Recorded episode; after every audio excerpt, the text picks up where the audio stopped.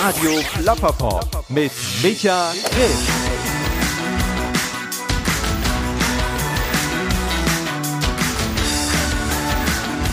Herzlich willkommen hier zur neuen Episode von Radio Plapperpop. Mein Name ist Micha Krisch und als allererstes möchte ich erstmal Danke sagen dafür, dass ihr euch die Zeit nehmt, hier in dieses Format reinzuhören. In dem Format Radio Plapperpop geht es ja darum, mit verschiedenen Menschen aus Kunst, aus Kultur und aus der Gesellschaft über ja, Sex, Drugs, Rock'n'Roll und ihr Leben zu sprechen. Und ich bin sehr glücklich und sehr froh, dass eine Person auch äh, diesmal wieder bereit war, mit mir ein solches Gespräch zu führen, nämlich Polly von Polyester. Ich habe Polly in München kennengelernt und dürfte sie dort in ihrer Wohnung besuchen, um mit ihr eben dieses Gespräch, das ihr gleich auch hören werdet, hoffentlich zumindest, ähm, aufzunehmen. Und Polly hat mich echt sehr beeindruckt, denn ähm, sie ist eine Person, die wirklich extrem viel schon in ihrem Leben erlebt, gesehen, getan und mitgemacht hat. Ähm, vielleicht mal so einen kleinen Ausschnitt, damit ihr wisst, was gleich auf euch zukommt. Polly ist äh, in Minsk aufgewachsen, also in Weißrussland. Ihre Eltern sind sehr musikalisch. Ihr Vater ist Jazzpianist, ihre Mutter Chordirigentin. Und Polly hatte eigentlich die Vorherbestimmung, wenn man denn so möchte, in die nächste Generation der Konzertmusiker hineinzuwachsen. Ähm, sie hat in Minsk eine Eliteschule besucht und ähm, ja, tatsächlich auch wirklich sehr diszipliniert und ehrgeizig in ihrer Kindheit daran gearbeitet. Aber wie es so häufig so ist, ne, die Wege, ja, die wir uns vornehmen oder die vielleicht auch mal andere für uns vorbestimmen, ähm, sind nicht immer so gerade, wie man vielleicht selber erwartet oder auch andere erwarten. Und bei Polly war es genauso. Ihre Eltern haben sich äh, getrennt, da war sie gerade elf Jahre alt und dann ist sie gemeinsam mit ihrer Mutter nach äh, München gegangen, also von Minsk nach München, musste sich halt in einer komplett neuen Kultur, in einer komplett anderen Welt auch wieder zurechtfinden und einleben.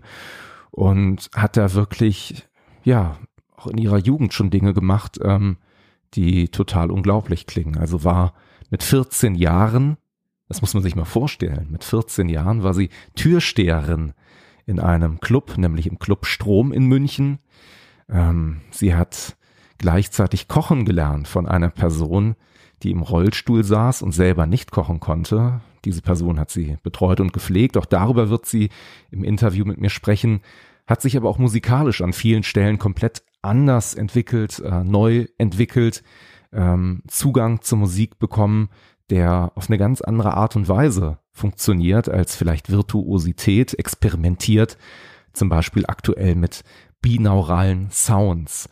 Auf der anderen Seite, was mich bei ihr ja wirklich auch ein bisschen nachdenklich gemacht hat, war, als sie am Küchentisch saßen, fing sie auf einmal an, an so einer ja, Wachskerze herumzuspielen, ähm, die auf dem Tisch brannte. Und ich hatte tatsächlich kurz das Gefühl, ähm, naja, vielleicht ist sie müde oder das Gespräch ist total langweilig und habe das dann auch angesprochen.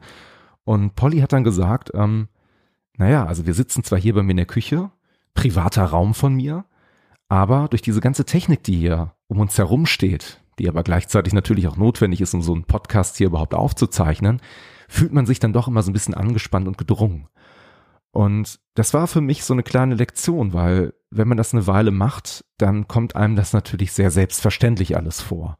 Und ich glaube, das kann man sogar auf tausend andere Bereiche im Leben übertragen. Wenn man etwas oft genug macht, dann ist es für einen selbstverständlich. Aber für alle anderen die vielleicht eben nicht jeden Tag einen solchen Podcast aufzeichnen oder Interviews führen, ist das natürlich eine komplett komische und irgendwie auch vielleicht sehr sterile Situation. Und deswegen bin ich ihr erstmal sehr dankbar dafür, dass sie das so offen auch angesprochen hat und wir darüber ja uns austauschen konnten, denn gleichzeitig ist mir auch sehr bewusst geworden, wie dankbar ich eigentlich sein kann, dass es Menschen wie Polly gibt, die ja so bereitwillig im Gespräch mit mir erzählen, wo sie herkommen, wer sie sind, was sie machen, was sie umhertreibt und auch bewegt. Und ja, ich hoffe, es bereitet euch genauso viel Freude, mehr über diese Person und diesen Menschen kennenzulernen. In dem Fall in dieser neunten Episode von Radio Plapperpop ist es Polly von Polyester und ich wünsche euch ganz viel Spaß beim Reinhören. Ja, Polly, ähm, wir hatten ja eigentlich tatsächlich vor, uns zu treffen. Also das war so der erste Vorschlag von dir auf der Galopprennbahn. Und ähm, dann habe ich überlegt, ähm, es gibt so drei Möglichkeiten, die mir so durch den Kopf gegangen sind. Also entweder Willst du mit mir auf die Galopprennbahn gehen, weil du einen neutralen Ort suchst, wo wir das Gespräch führen können? Oder aber, weil du generell gerne auf Pferde wettest? Oder weil du wo juristisch veranlagt bist und einfach Spaß daran hast, so bei Galopprennbahnen dir die Leute anzuschauen, die da so rauf und runter rennen? Ja, also Leute gucken ist tatsächlich eine Leidenschaft von mir. Das mache ich sehr, sehr oft und sehr viel, den ganzen Tag wahrscheinlich. Ähm, aber die Idee, dich dahin zu bringen, war jetzt wahrscheinlich schon in erster Linie, weil wir uns einfach nicht kennen. Und wenn wir aber ein interessantes Gespräch miteinander haben wollen, muss man ja in irgendeiner Weise überspielen oder abkürzen, dass man sich überhaupt nicht kennt. ich glaube, das kann schon mm, förderlich sein, wenn man sich an einem Ort äh, aufhält, der einem irgendwie den, den Anlass abnimmt. Ja, wir haben jetzt tatsächlich ähm, deine Wohnung gewählt. Das ist auch ein bisschen der Idee geschuldet, weil du den ganzen Tag heute unterwegs warst. Ne? Du hattest ja sehr viele Termine, glaube ich. Ne? Du bist gerade in Proben für, für ein aktuelles Projekt, das so ansteht. Genau, genau. Ich probe gerade für das Dance Festival, für ein Format, das nennt sich Minute Maid. Mhm. Und Minute Maid, ähm, wie der Name schon sagt, äh, ist die Idee, dass etwas sehr Momentäres, sehr Kurzweiliges entsteht ähm, und ja, also es ist einfach so, dass drei Choreografinnen eingeladen werden vom Festival und ähm, jeweils eine Woche verbringen können mit dem ähm, Ensemble, mit dem Tanzensemble für zeitgenössischen Tanz vom Gärtner Platztheater in München und ähm, die erarbeiten dann eben jeweils 20 Minuten Programm von einem Stück, das dann hinterher zusammengesetzt wird. Also dreimal 20 Minuten, eine Stunde. Und dieses ganze Ding wird von mir musikalisch begleitet. Okay. Das komplette oder? Das ähm, komplette. Ah, okay. Ähm, du bist ja tatsächlich, um vielleicht jetzt auch mal bei diesem Musikthema ähm, so anzuknüpfen, ist das okay oder fühlst du dich mit so einem Begriff wie Grenzgängerin eigentlich äh, wohl oder ist das so eine Bezeichnung, wo du sagst, die finde ich ganz, ganz schlimm, weil du machst ja unheimlich viel. Also du bist ja wirklich Musikerin auf der einen Seite, du bist äh, im theatermusischen Bereich unterwegs, äh, Performance-Künstlerin fällt als Begriff, äh, Festivalveranstalterin und du bist Mutter letzten Endes von einer ja. zehnjährigen fast Tochter, hast du mir gerade verraten. Genau, naja, Grenzgängerin, klar, also es gibt Leute, die äh, finden das toll, ähm, mit einer Grenzgängerin zu reden, mit einer Grenzgängerin zu tun zu haben. Mir persönlich ist das nicht so wichtig. Also ich äh, empfinde mich nicht so. Ich mache einfach die Dinge, die ich mache und die mache ich, weil ich äh, ähm, vielleicht nicht so viel anderes kann. also gar nicht immer aus so einer Größe heraus, sondern ähm, ja, manchmal sogar aus der Not. Aber ähm, ja, also anscheinend hat das auch viele Leute, macht das auch viele Leute den Eindruck, dass das grenzgängerisch ist. Und wenn das so ist, dann empfinden die das so. Dann müssen die das so nennen. Wie, wie stellst du dich denn tatsächlich selber vor, wenn du jetzt in eine Situation kommst, dass Leute, was ja immer wieder mal passiert, dich nicht kennen und sagen, ey Polly, cool, dass wir uns kennengelernt haben, was, was machst denn du so den ganzen Tag? Fällt dir das leicht? Also da eine Definition für das, was du tust, abzugeben?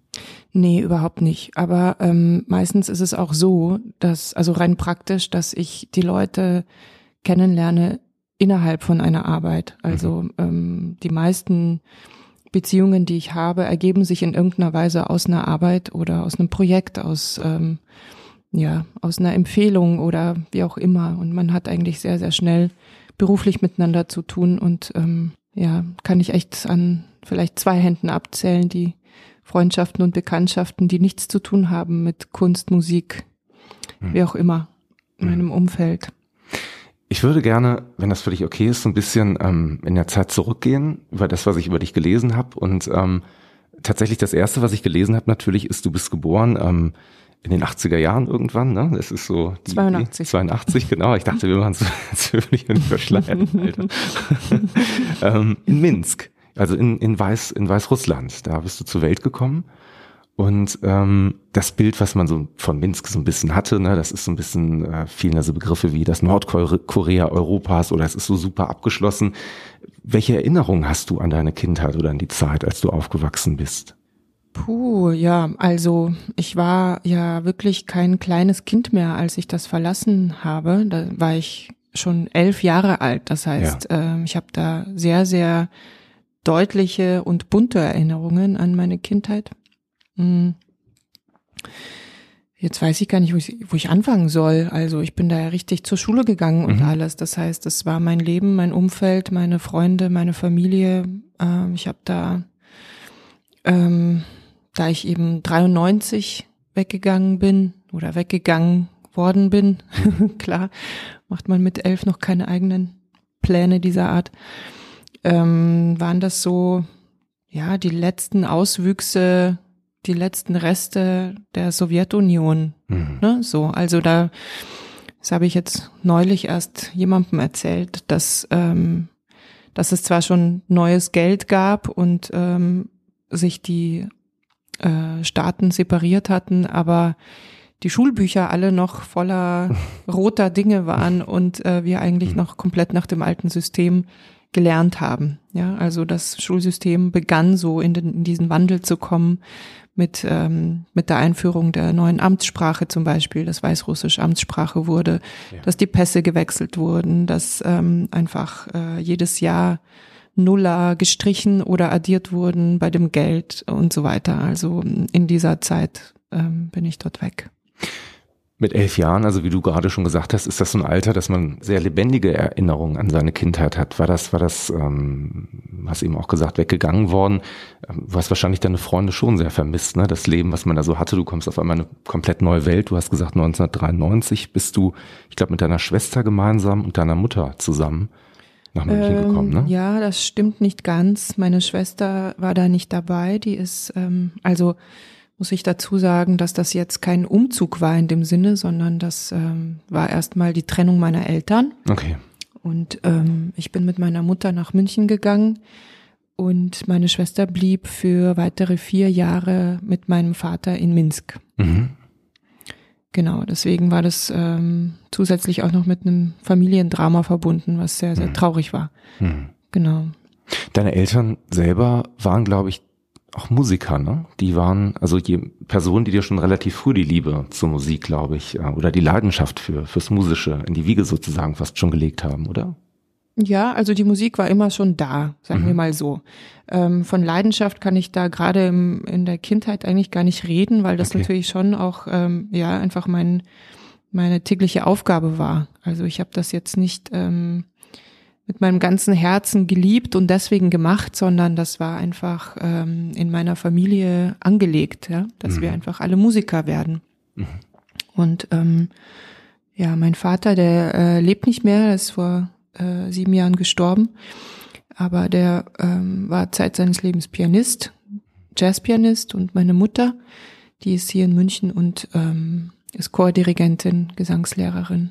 Und so wie ich das gelesen habe, und das fand ich eben auch sehr interessant, wie sich das auch vielleicht für dich angefühlt hat damals, sind ja deine Eltern auch sehr viel rumgekommen, ne? damals, was ja vielleicht auch gar nicht so üblich war. Und äh, es gibt ja diese Geschichte, die du jemandem mal erzählt hast von einem Donald Duck Pullover, den du über alles geliebt hast, den dir jemand äh, oder deine Eltern mitgebracht haben als kleines Geschenk. Wie war das damals für dich in der Kindheit? Waren, waren, äh, warst du sozusagen der, der Star in der Schule, weil du so ein bisschen anders warst als die anderen oder anders sein konntest durch solche Sachen auch, weil das Thema, ähm, naja, vielleicht deine Eltern kommen rum, die bringen dir was mit, irgendwie präsent war oder, oder ist das gar nicht so dir wirklich bewusst gewesen damals? Mm, Doch, das habe ich natürlich schnell verstanden, dass ähm, ja, dass die Kinder, die Eltern hatten, Hm. die äh, viel rumgekommen sind, dass das natürlich andere Kinder waren und etwas anderes mitbekommen haben. So. Aber dadurch, dass ich auf so einer Eliteschule war, wo ähm, ja, wo die nächste Generation der äh, Konzertmusiker ausgebildet wurde, waren da natürlich einige dabei, ja, die Eltern hatten, die sehr viel rumgekommen sind und so. Und ähm, ja, also so war das bei mir dann auch. Meine Eltern waren eigentlich immer im Wechsel auf Tour. Entweder Ja. mein Vater mit seiner Band und ähm, oder meine Mutter mit ihren Chören. Ja, ich habe deine Frage überhaupt nicht beantwortet, ne? Was war eigentlich nochmal die Frage? Also die Frage ging tatsächlich, doch, du hast sie natürlich, hast du die beantwortet, also ein bisschen zumindest hast du ja gesagt, dass du jetzt äh, gar nicht die Einzige warst, die vielleicht jetzt den Donald Duck Pullover mal so als Beispiel Ja. ähm, so ein bisschen privilegierter oder so vielleicht war, sondern dass es da in deinem Umfeld durchaus noch andere Kinder gab. Ähm, das war eigentlich die Frage, auf die ich so ein bisschen, ein bisschen abgezielt Ja. habe. Ne? Also ich kann es dir vielleicht so ein bisschen, also da kriegt man vielleicht ein bisschen mehr mit, wie das so war. Als Kinder haben wir ähm, überhaupt nicht, da gab es jetzt nicht sowas wie, okay, die Industrie sagt an, was jetzt gerade in ist oder so. Ja, mhm. also gut, das mit den Barbie-Puppen ist vielleicht in irgendeiner Weise so rübergeschwappt zu der Zeit, als ich so ein junges Mädchen war. Aber ansonsten waren wir ja vollkommen unausgebildet in Sachen ähm, ja, so kommerzielle Güter und so. Wir hatten überhaupt keine Ahnung, ja. Also die Dinge kamen so spät an in Weißrussland im Fernsehen, so bis wir das mitbekommen hatten, war die Welt schon längst woanders. Ähm, heute muss ich sagen, zum Glück. Aber dadurch ergab sich auch eine total weirde, seltsame ähm, Mischung von, ähm, von Dingen, die dann in so Haushalten plötzlich auftauchten, wo kein Mensch wusste, so ja, ist das jetzt besonders toll oder ist das schon wieder fünf Jahre zu spät alles oder das wusste einfach niemand, ja. Das war echt eine seltsame Zeit. Ich weiß noch, ähm, also wir hatten als mitunter erste äh, so einen Videorekorder zu Hause. Ähm, und mein Vater hat mit seinen Kumpels, und es kam mir wirklich vor wie so ein Drogengediele, wie die äh, von Haus zu Haus gegangen sind und sich dann eben diese überspielten Videokassetten gegenseitig ausgeliehen haben und getauscht haben. Ja, das war echt total lustig. Und dann gab's halt eben Videokassetten, da äh, waren dann so Erwachsenenfilme drauf und dann gab's halt auch äh, oftmals äh, die letzte halbe Stunde war dann vielleicht Tom und Jerry für die Kinder oder so. Okay. Also ähm, wir reden da, weißt du, Gute von, Mischung, ja. ähm, was so cool war oder was cool war zu haben oder nicht. Äh, war einfach ähm, das, was da war, was da und ja, jeder hat irgendwie so das Seine daraus gemacht. Und wenn ich jetzt in die Schule gegangen bin und gesagt habe, hey, ich habe so eine, ähm, ich habe ähm, so eine Stange mit so bunten, runden Kaugummis bekommen zum Ausdrücken, dann wollten alle in meiner Klasse so ein Kaugummi haben, dann war das einfach, dann sagte das den Ton an, ja. Und mhm. wenn jetzt jemand anders irgendwie ähm, äh, blinkende Gummistiefel aus Tschechien hatte, dann war das das Ding, ja. Mhm. Und jeder wusste, er wird in seinem ganzen Leben wahrscheinlich niemals diese tschechischen blinkenden Gummistiefel haben. Ähm, deswegen ist es einmalig und vollkommen aussichtslos, dass man da in irgendeiner Weise mal mithalten kann. Das ist heute, was ich jetzt bei meiner Tochter erlebe, ja, wenn es irgendwie drum geht, ähm, keine Ahnung, ähm, so wireless Kopfhörer zu haben, dann kann man das, wenn man das gesehen hat als Kind, am Nachmittag seiner Mutter erzählen und ähm, die wird das dann vielleicht als Ostergeschenk auf ihrer Liste schreiben. Mhm. Das ist einfach ein viel kürzerer Weg. War das dann für dich, als du nach München gekommen bist? Also ich meine, das Spannende ist ja, wenn man, wenn man elf Jahre alt ist, hat man ja ein ganz anderes Gefühl für Raum und Zeit. Also es muss ja fast eine Weltreise für dich gewesen sein. Ähm, ja. Und als du dann hier hingekommen bist, war das dann so eine Art Kulturschock, weil alles etwas anders, etwas lauter, etwas bunter, etwas größer war? Oder hast du dich sofort zurechtgefunden? Naja, also da ist, glaube ich, schon eine starke Verwechslung in meiner Erinnerung, weil ähm, also ich habe ähm, meine Erinnerung ist so, dass ähm, mir das alles sehr leicht gefallen ist, aber die Realität, die mich jetzt einholt, ist, dass das ja gar nicht anders ging, mhm. als dass das schnell gehen musste, weil ich kam hierhin, ohne Deutsch zu sprechen mhm. und es war mitten im Schuljahr, im Januar und ähm, es musste einfach schnell gehen. Ich musste die Sprache lernen und ich musste irgendwie mithalten, damit ich nicht versumpfe und ähm, Mhm. Ja, damit es einfach klappt mit der Schule. Ich war einfach unglaublich beschäftigt sofort. Mhm. Ja, das verstehe ich. Also ich habe mir tatsächlich die Frage gestellt, ob das ein Prozess eher, ich sage jetzt mal, der Entwurzelung war oder ob das so ein Abenteuer war, auf das man sich dann sozusagen eingelassen hat. Weil ich kann mir gut vorstellen, wenn man das realisiert, dass man so jungem Alter ähm, von seinem Umfeld weggerissen wird, du hast es ja eben sehr offen auch beschrieben, ähm, dass das einem auch sehr fehlt, auch trotz der Ablenkung vielleicht der neuen Welt und dem Anspruch, den man auf einmal um sich herum hat, ne, dass dann die, die Freundinnen, die Freunde von damals nicht mehr, nicht mehr sofort greifbar sind, ne, und man sich da auch wieder neues soziales Umfeld auch schaffen muss und das vielleicht auch in einem Alter, wo ja sowieso ähm, die Welt sehr anders noch auf einen wirkt, ne. Naja, vielleicht ähm, muss ich da auch das nochmal so ein bisschen korrigieren, weil auch sowas wie Freundschaften, ja, die waren mhm. einfach in meiner Stadt und in meinem Leben nicht dasselbe wie Kinder hier jetzt so zur Schule gehen und Freundschaften haben. Also ich hatte eine Freundin, Mhm. Das war meine beste Freundin und das war die Tochter von einer Frau, die schon mit meinem Vater zusammen zur Schule gegangen ist. Also okay. ähm, es war Zufall, ja. Also mein Vater und ihre Mutter haben sich bei meiner Einschulung wiedergesehen. Mhm. und weil es aber äh, der, also der zeitliche Rahmen, in dem äh, Leute in Russland zur Schule gehen, Kinder kriegen und so, weil das einfach total ähm, absehbar ist, ja, die machen das alle so ungefähr zur gleichen Zeit, äh, war das dann gleich, gleichermaßen auch überhaupt kein Wunder, dass das so kam, ja. Und dann wurde das meine Sitznachbarin und äh, entsprechend beste Freundin.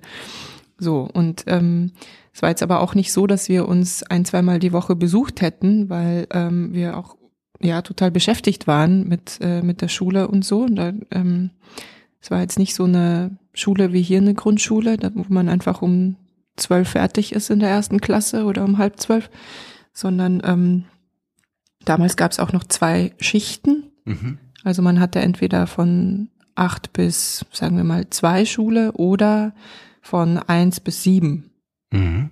Also genau. Und sagen wir mal, als ich in der, also die zweite Schicht hatte in der Schule, dann war ich den Vormittag beschäftigt mit den Hausaufgaben, mit dem Klavierüben, dann bin ich ja. zur Schule gegangen. Und als ich nach Hause kam, war der Tag vorbei. So, also das war jetzt auch nicht so, ähm, ja, da war nicht so viel Zeit zum Freundschaften pflegen. Ja, wie du es gerade so ein bisschen beschreibst, klingt das für mich ähm, ja auch sehr diszipliniert, wie du dich damals auch schon verhalten hast.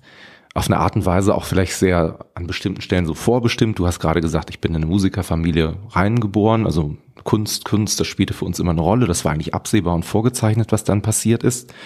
Und möglicherweise passt das auch ganz gut da rein. Also für mich ähm, war das so eine Sache, da äh, musste ich sehr drüber schmunzeln, weil ich das irgendwie total cool fand, als ich dann gelesen habe, dass du im Prinzip drei Jahre nachdem du nach München gekommen bist, einen, Job, wenn man das so nennen kann. Äh, ich glaube, du hast zuerst Flyer verteilt und bist dann aber äh, Türsteherin geworden. Und zwar in einem, ja, in einem Club, der durchaus ein ganz besonderes Renommee sogar hat. Wie ist es dazu gekommen? Ach, das war, da kam eigentlich so eins zum anderen. Natürlich bin ich da reingerutscht, ja. Also ich wurde jetzt nicht gefragt, möchtest du gerne Türsteherin sein? Das ist ja klar. Äh, mit 14 oder wie alt ich da war, das äh, ist vollkommen ausgeschlossen.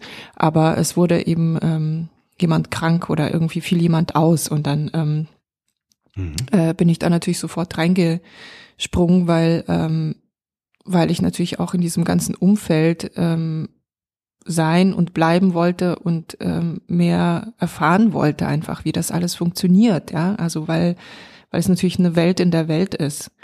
Das ging es tatsächlich schon so in Richtung Indie, äh, Post-Punk, äh, Subkultur. Ne? Das ist so für mich so natürlich ein kleiner Bruch zu dem, was du gerade sagtest, so dieses klassische Umfeld, in dem man sich bewegt hat. Weil du warst jetzt eben nicht Türsteherin von einer, von einer Musikschule oder so, sondern das war halt echt ein Club, wo ähm, ja, ich glaube, der Stromclub war es, ne? wo, du, ja, genau. wo, du, wo du unterwegs warst, ne? wo ja auch sehr viele Bands irgendwie ähm, gespielt haben, die ja eben, wie gesagt, aus diesem Genre Post-Punk, äh, Indie und äh, dergleichen gekommen sind.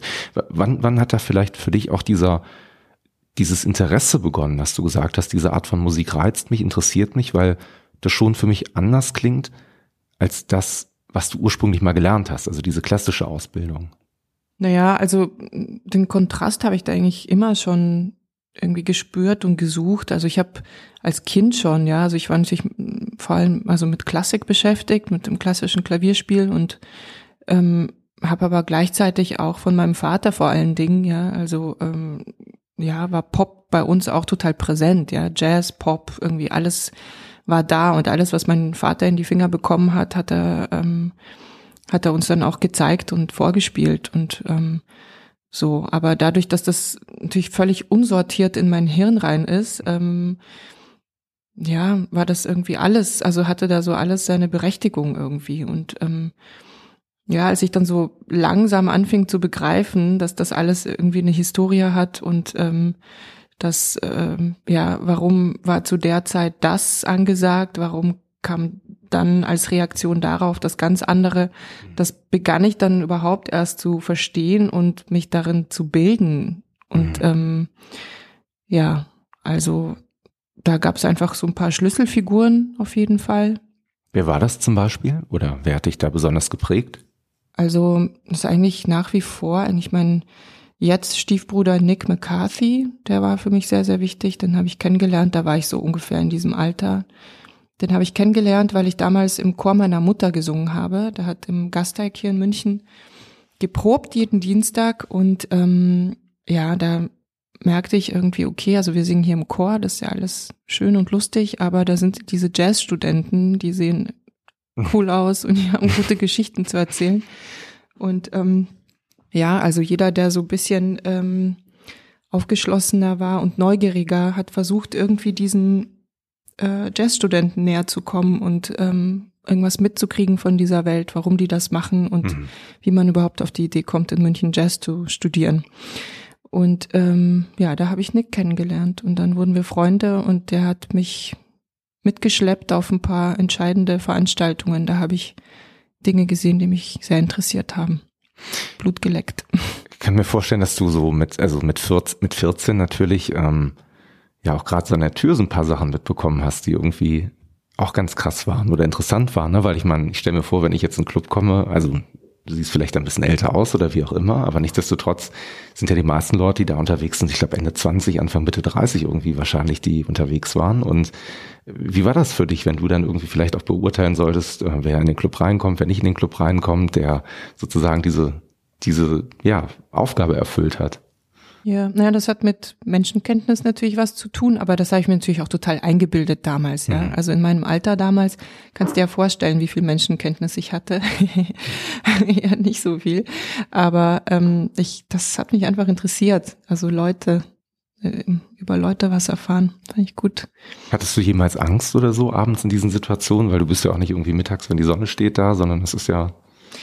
Nee, äh, überhaupt nicht eigentlich, weil ähm, also jetzt umgekehrt war das natürlich auch so, dass, ähm, dass ich ähm, eigentlich in die Clubs rein wollte, für die ich viel zu jung war. Mhm. Und ähm, das habe ich aber in den allermeisten Fällen geschafft. Ja, ob, ob ich einfach älter aussah oder ob ich das dann irgendwie hinbekommen habe, kann man, kann man sich auch helfen. Mhm. so, oder man kann Freunde haben, die äh, einen einfach mitnehmen. So. Und ähm, ja, wie, wie da der Hase läuft, das kriegt man da mit an der Tür. Hm. Gibt es da so ein Erlebnis, was dir vielleicht besonders in Erinnerung geblieben ist oder was dich besonders vielleicht auch geprägt hat oder so, weil ich mir auch denken kann, dass das einen auch ein bisschen schneller erwachsen macht auf eine ganz bestimmte Art und Weise auch. Oder hast du dich da immer noch gefühlt wie eine Jugendliche, sage ich jetzt mal? Nee, überhaupt nicht. Aber ich wollte ja überhaupt nicht mehr jugendlich sein. Ich wollte unbedingt erwachsen groß werden. Würdest du jetzt von dir sagen, dass du es geworden bist oder ähm, ist das so? Nee, also jetzt äh, mit hier nächste Woche 37 äh, habe ich eigentlich das Gefühl, ähm, ja, also in meinem Hirn fühle ich mich wie 17. Immer noch total äh, doof, sehr neugierig und äh, ja, ja, nicht besonders erwachsen, jedenfalls. Hat Erwachsensein damals für dich als Kind irgendwie so ein bestimmtes Bild, dass man, dass man sagt, wenn ich erwachsen bin, dann darf ich das und das, dann kann ich das und das, dann ist das und das erlaubt, dann ist das und das okay oder Du, ganz ehrlich, ähm, also mit Erwachsensein habe ich äh, viele Jahre eigentlich vor allem verbunden, dass man, ähm, dass man weg kann. Mhm. dass man einfach ähm, sein Elternhaus verlassen kann. Mhm. Das war für mich Erwachsensein und äh, oder einfach ein bestimmtes Alter überschritten haben und äh, autonom sein, unabhängig sein so wie ich das verstanden habe, ähm, ich habe ein Interview von dir gelesen, dass du in der Süddeutschen gegeben hast, wo es eigentlich im Schwerpunkt darum ging, um das Thema Geld und Geld verdienen und dergleichen. Ähm, dürftest du auch relativ früh erwachsen sein, also dein Elternhaus mehr oder weniger verlassen, weil deine Mutter, glaube ich, eine zweite Wohnung hier in München noch hatte, die du mit bewohnen durftest, ne? Oder wo du sozusagen selbstständig gelebt hast. Mhm. Und das Türsteher sein war damals, glaube ich, auch so ein bisschen, ja, ich nenne es jetzt mal Mittel zum Zweck, mal abgesehen davon, dass du natürlich in diese Szene reingekommen bist, um dir da auch, ja, etwas dazu zu verdienen. Ja. Ist das richtig? Oder? Ja. Ähm, ja, okay. Das wollte ich einfach nur mal kurz fragen, weil nicht alles, was im Interview steht, das muss der Tatsache entsprechen. Und ähm, das fand ich irgendwie auch sehr interessant, dass du dann scheinbar auch sehr früh für dich erkannt hast oder entdeckt hast, ähm, dass du gesagt hast, naja, also bin da auch sehr aktiv unterwegs und versuche dieses Leben auch sehr aktiv anzusteuern. Also du hast bist, glaube ich, nicht jemand, der darauf gewartet hast, hat, dass dir die Dinge in den Schoß fallen, sondern äh, sehr stark auch dafür versucht hat zu arbeiten, bestimmten Lebensstil oder eine Entwicklung von sich selber hinzubekommen, oder? Ja, also jetzt rückblickend kann ich gar nicht so genau sagen, ob ähm, also was mich da so angetrieben hat, ja. Also das erste war sicherlich einfach eine wahnsinnige Neugierde, so. Mhm. Also das erinnere ich, wie das Gefühl ist, ja, wenn man einfach so einen Wissensdurst hat für ähm, alle möglichen Dinge und für Menschen. Ähm, aber also ein Teil davon ist sicherlich auch ähm, ja so ein Drill und auch die Disziplin wie du vorhin schon sagtest, ja, also die ich einfach kenne aus, ja, aus meinem Heimatland oder also wie, wie da einfach Kindererziehung funktioniert, wie die Schule funktioniert, ähm, wie Leute ausgebildet werden zu ihren Berufen und so. Das ähm, sicherlich auch ein Teil davon. Kennst du eigentlich sowas wie Langeweile? Langeweile, das wünsche ich mir immer. Ja. Ich, also, ich, ja, Nee, Langeweile eigentlich nicht. Ich kenne so Leerlaufphasen. Mhm. Die empfinde ich aber eigentlich fast als Meditation oder so. Das finde ich eigentlich total toll.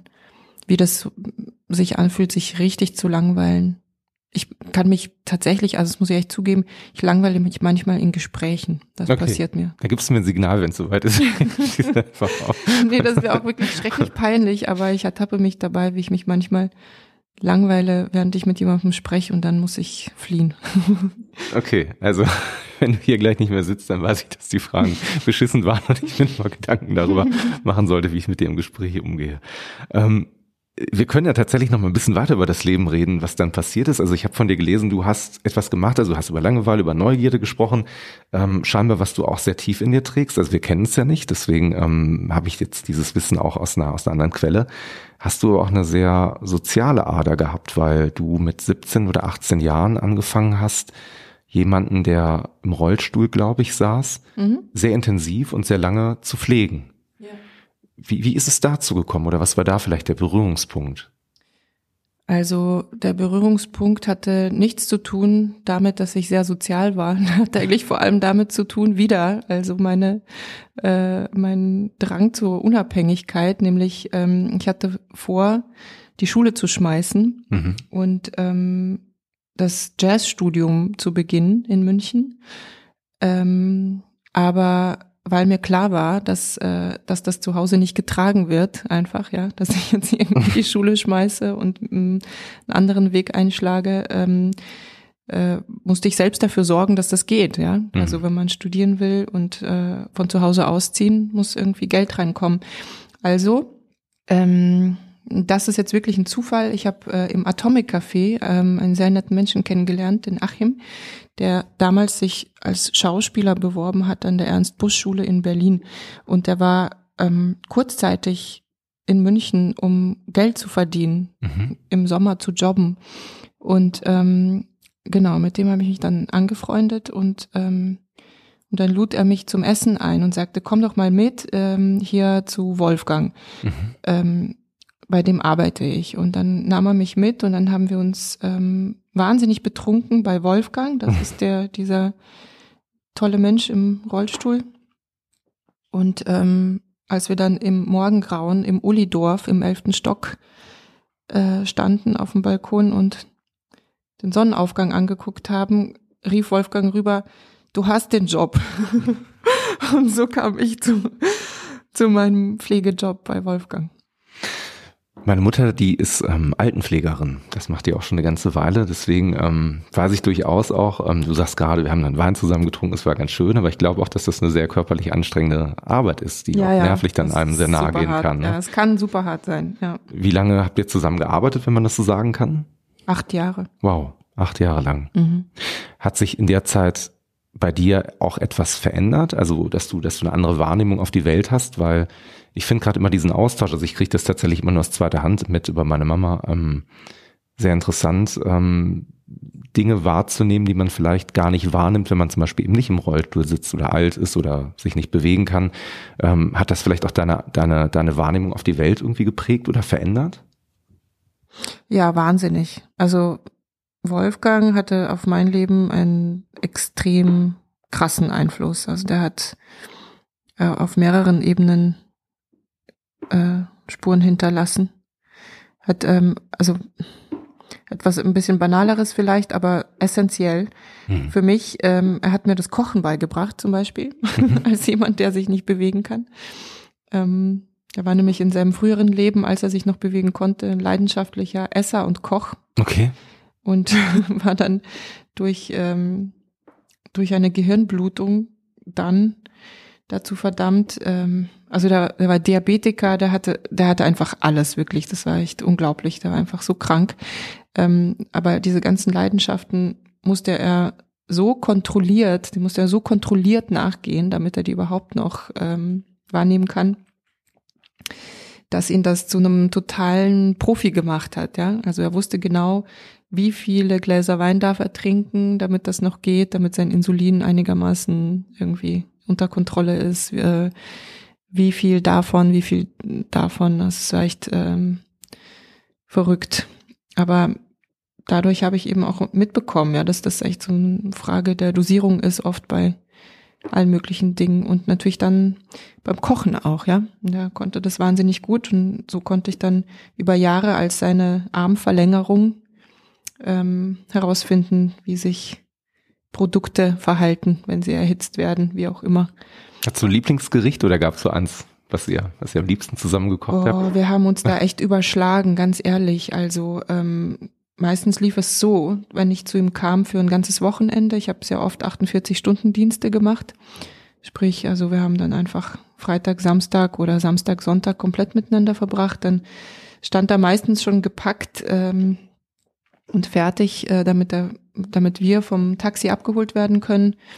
Und ähm, dann fuhren wir zum Viktualienmarkt und haben erstmal ganz dick eingekauft und ähm, dann kamen wir nach Hause, haben Leute eingeladen, die kamen dann und wir kochten auf, ja. Und ähm, ganz besonderes Gericht ähm, weiß ich jetzt nicht oder würde jetzt keins besonders hervorheben wollen, aber ähm, ja, da, da wo es natürlich so ein bisschen komplexer wird und wo man wirklich ähm, schauen muss, dass es gelingt mit irgendwelchen äh, Braten oder ähm, mehr, mehreren Gängen und so. Das äh, haben wir schon echt ähm, da sehr weit getrieben.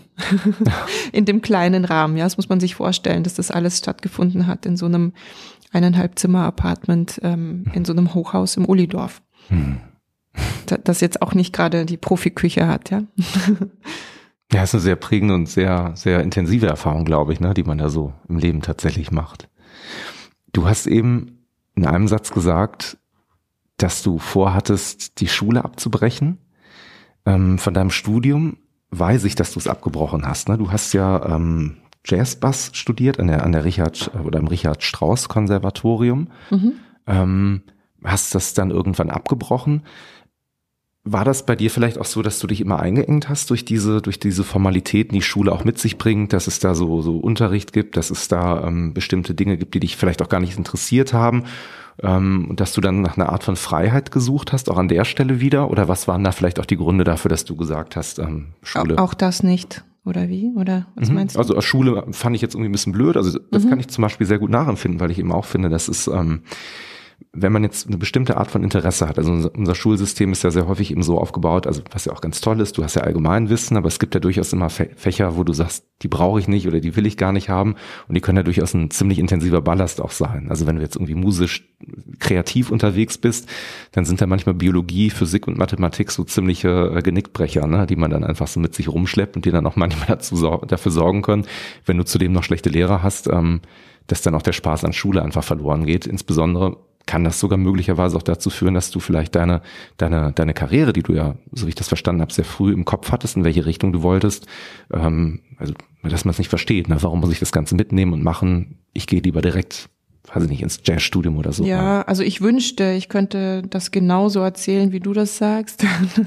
das hätte ja was damit zu tun, dass, ja, dass ich einfach eine Vision habe und mir sind einfach Dinge im Weg. So war das natürlich überhaupt nicht, sondern ähm, es war vielmehr so, ähm, dass ich tatsächlich einfach auch ein Misfit war und dass, ähm, dass ich mir wahnsinnig gewünscht hätte, ja, einfach ein, äh, ja, so ein stabiles Umfeld zu haben und ähm, verlässliche Freundschaften und so weiter. Aber dadurch, dass ich damals schon mal, also das Gymnasium, in das ich ging, das war nicht in München, das war in Freising. Ich bin einfach jeden Tag hingepilgert, sprich, ich hatte einfach keine Freundschaften, die also die ich genug hätte pflegen können, dass, ja, dass die für mich stabil werden. Mhm. So, ich kam einfach da jeden Tag eine Stunde angefahren und ja, fühlte mich da irgendwie nicht, nicht dazugehörig so. Also das wollte ich vielleicht. Also der heimliche Wunsch war bestimmt, da irgendwie so dabei zu sein oder sich da wohlzufühlen, aufgenommen zu sein. So, das, ähm, ja, und dass man dann halt immer wieder daran scheitert, ja, dass das einfach, dass man echt einfach so draußen bleibt. Mhm. Hat das dann auch irgendwie, das kann ich mir gut vorstellen, Spuren äh, hinterlassen auf die Erziehung deiner Tochter, wenn du diese Erfahrung gesammelt hast? Dass du sagst, äh, mir ist es in der Erziehung meiner Tochter besonders wichtig, das, Punkt, Punkt, Punkt? Ähm, puh, ja, bestimmt. Aber ehrlich gesagt, also das, was ich jetzt so mitkriege, wie das alles auch geht, ja, mhm. nämlich wie bei meiner Tochter, dass, ähm, ja, dass man einfach Orte hat, an die man sich gewöhnen kann, wo man Leute kennt, wo man vertraut, so, das ist schon wirklich toll. Legst du da Wert zum Beispiel drauf, dass deine Tochter in der Schule besonders viel lernt und gute Noten schreibt? Oder bist du so jemand, der sagt, naja, also du sollst dich entwickeln, du sollst dich wohlfühlen, ähm, schau einfach, wo die Reise dich hintreibt, wo dein Herz hin, dich hinführt? Ja, also weder das eine noch das andere, aber gleichzeitig auch beides, ja, weil ähm, so ich bin sicherlich unheimlich wach und aufmerksam für alles, was da ähm, sie umgibt, aber ähm, ja, ich bin mir sicher, wenn man jetzt die Lehrerin fragt oder die Direktorin, dann sind ähm, mein Ex-Mann und ich sicherlich die eher gechillten Eltern oder gehören zu den entspanntesten. Ja. Wir können ja nochmal, wenn wir vielleicht, also ich habe tatsächlich mal so ein bisschen als Basis so versucht mal dann wieder so ein bisschen zu strukturieren, ähm, einfach mal zu gucken, an welchen Stellen gab es vielleicht eine Abzweigung, was hat dich dazu auch geführt. Ähm, du hast dann ab 2000 mehr oder weniger ähm, das, das, das Studium eben aufgenommen, hast es dann irgendwann abgebrochen, bist dann, wenn man so möchte, ähm, das wird dann in Artikeln so schön geschrieben, diesen Underground-Bereich äh, reingegangen. Also sprich, du hast wirklich nach, nach experimentelleren Dingen gesucht, vielleicht die Dinge, die eben auch nicht so mainstreamig sind. Ähm, war das vielleicht für dich auch so eine Suche nach, ähm, nach Freiheit, nach Befreiung, nach Selbstfindung, also so eine Phase? Oder wie bist du dir da vielleicht auch in der Zeit näher gekommen? Also irgendwann war ja der Zeitpunkt da, dass du gesagt hast, das Studium ist es nicht. Also da gab es ja vielleicht doch irgend so ein entscheidendes Erlebnis, dass du aufgrund der Eltern, von denen du gerade erzählt hast, die doch sehr viel Wert darauf legen, dass du vielleicht eine Ausbildung hast, gesagt hast, nee, ich möchte das nicht mehr machen und dich in eine andere Richtung bewegt hast. Also auch da ähm, war sicherlich nicht der Plan zuerst da, sondern ähm, die Dinge kamen einfach ähm, auf mich hm. heruntergeprasselt. Ja, ich ähm, kann da mich eigentlich entlang hangeln an den Begegnungen und Bekanntschaften, die ich gemacht habe und ja, an Leuten, die für mich einfach ähm, eine Bedeutung, die, die für mich eine Bedeutung hatten. So, also das ähm, hatte vor allem damit zu tun. Immer da, wo ich das Gefühl hatte, hier bin ich inspiriert, hier kann ich was lernen, dem bin ich einfach ähm, tatsächlich relativ blind gefolgt. Bereust du manchmal Sachen so rückblickend? Also du sagst gerade, du hast jetzt nächste Woche deinen Geburtstag, ähm, die du in deiner Jugend hattest, wo du sagst, ach, das hätte ich mir doch besser anders gemacht oder die Richtung wäre vielleicht noch cooler gewesen oder ist es immer eigentlich so ein Fluss gewesen, dass du sagst, jede Entscheidung ist so gekommen, wie sie gekommen ist und hat mich vielleicht auch zu dem Menschen gemacht, der ich heute bin? Ja, ja, auch da kann ich gar nicht so eindeutig antworten. Also ich bin weder stolz darauf, ähm, das zu sein, was ich bin, noch ähm, bin ich irgendwie von Zweifeln zerfressen darüber, wo ich vielleicht hätte anders ähm, handeln können. Dafür bin ich eigentlich viel zu beschäftigt mit den Dingen, die gerade jetzt sind. Mhm. So, also ich klar reflektiere ich sehr, sehr viel, aber ähm, ja, also ich versuche da nicht so viel Energie reinzugeben, mich zu fragen, was gewesen wäre, wenn und so. Das kommt dann vielleicht später irgendwann, wenn ich im altem Sessel sitze und nichts anderes mehr kann als das. Im Augenblick ähm, würde ich gern die Energie nutzen für Dinge, die in die Zukunft gerichtet sind. Du hast extrem viel Energie, finde ich, auch während deines ganzen Lebens irgendwie schon aufgebracht. Du hast so viele verschiedene Projekte gemacht, die auch wirklich teilweise für mich jetzt als Außenstehenden in unterschiedliche Richtungen gehen. Ähm, eins davon, das ich jetzt mal so rausgepickt habe, das war, ähm, ich habe sie selber nie erlebt, aber ähm, überall, wo darüber geschrieben wird, äh, steht, dass es der Hammer war, deine, deine Zombo-Combo-Partys, die du gemacht hast. Ähm, so wie ich das verstanden habe, war das ja fast auch eine, eine Idee, ich will jetzt nicht sagen, eine Anti-Party zu machen, aber die hat doch schon so ein bisschen damit gespielt, was so die klassischen Klischees einer Party sind. Ne? Du hast so irgendwie ein Plüschtier-Event mal gemacht oder es gab mal eine Situation, wo du, wo du Salat, glaube ich, von der Decke hast, hast regnen lassen oder dergleichen.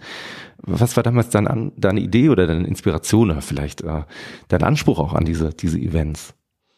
Ja, also muss ich eigentlich gleich vorweg schicken, dass das natürlich nicht meine Idee war, sondern dass wir ein Kollektiv waren von Leuten. Also dass das sehr stark entstanden ist aus so einer, aus so einem Bedürfnis und, und aus aus einer Lust, die was zu tun hatte mit diesen Freundschaften, ja. Und ähm, also mit meinem Ex-Mann, klar, wir waren einfach ein Top-Team und total symbiotische ähm, Liebes- und Arbeitsbeziehung. Ähm, aber eben auch die ganzen anderen Leute drumherum. Wir haben uns einfach die Bälle zugeworfen, ja. Also da musste man jetzt nicht groß ähm, Dinge planen, sondern es hat sich einfach aufgeschaukelt im Gespräch, wie, wie es sein sollte. Und wir haben eigentlich auf eine sehr sarkastische Art und Weise ähm, uns Themen ausgedacht und ähm, haben uns dann, haben es dann einfach auf die Spitze getrieben im Gespräch, ja. Und das ähm, also wenn es nicht mehr weiterging, wenn wir an der Spitze waren, dann wussten wir, wie das auszusehen hat. So, also so kam irgendwie eins zum anderen. Ähm, aber ähm, das kam natürlich alles so ein bisschen aus ähm, aus der Idee, dass dass äh, wir uns unfassbar langweilen in der Stadt, in der wir leben. Ja, also wir wollten einfach ähm, oder uns blieb nichts anderes übrig, als selber die Party zu machen, auf die wir gerne gehen wollen. so. mhm. Ja, echt, weil ähm, also der einzige Club, der uns interessiert hat, war damals eigentlich das Atomic Café so und dann ähm, kam die Registratur und das war natürlich der absolute Wahnsinn. Es, es, gab einen Raum und es gab Leute, die sich für uns interessiert haben und die uns äh, den Raum gegeben haben, äh, was zu machen hm. und etwas so abgefahrenes zu machen. Ich muss dazu sagen, dass wir an einem Donnerstag angefangen haben, also jetzt nicht unbedingt der dankbarste Tag ja, zum äh, eine Party eine Party zu machen, wo man, wo es egal ist, um wie viel Uhr man da rauspoltert, ja, weil es mhm. einfach klar, die meisten Leute arbeiten, studieren, machen irgendwelche Dinge, kann man sich auch nicht komplett abschießen, aber das war dann innerhalb von, ja, weiß nicht mehr, wie lange das gedauert hat, aber es ging relativ schnell, dass das, obwohl das so vollkommen kirre war, was wir da gemacht haben, ähm, hat das so viele Leute gezogen, dass wir dann aufs Wochenende gerutscht sind und ähm, da wurde das sehr erfolgreich. Habt ihr so Sachen dann, wie jetzt zum Beispiel aus so eine Kuscheltierparty oder so, war das immer so, zack, was machen wir heute Abend und dann spontan in, ins, ins, in die Realität umgesetzt? Oder war das wirklich so, das wird geplant und da gibt's einen, gibt's einen Ablauf und dergleichen? Also wie seid ihr da vorgegangen? Nee, nee, also da wurde es natürlich dann schon so ein bisschen größenwahnsinnig auch, weil ähm, das hatte ja dann immer was zu tun mit Material. Wir brauchten ja immer so bestimmte Dinge. Wir haben da was inszeniert. Wir hatten irgendwie ein Thema, sagen wir mal, ähm, irgendwie Rentner hatten wir mal als Thema, ja. Da gab es äh, völlig bescheuert irgendwie an so einem Zeitungskasten vorbeigegangen und irgendwie Rentnerboom oder Rentnerboom in München. Und man fragt sich so, ja, okay, alles klar. Den fällt auch nichts mehr ein, was sie schreiben sollen. Und um das natürlich dann zu verarschen, machen wir eine Rentnerparty, ähm, rufen Adrian an. Den hatten wir dann kennengelernt. Ähm, äh, der hat ich weiß nicht, ob er es noch macht. Ich hatte viele Jahre jetzt keinen Kontakt mehr, aber ähm, der hat äh, den Wertstoffhof H geleitet und äh, über Monate hinweg durften wir den anrufen und sagen, du Adrian, ähm, kannst du uns bitte sämtliche Rollstühle, die bei dir abgegeben werden, zurückstellen? Wir brauchen wieder welche.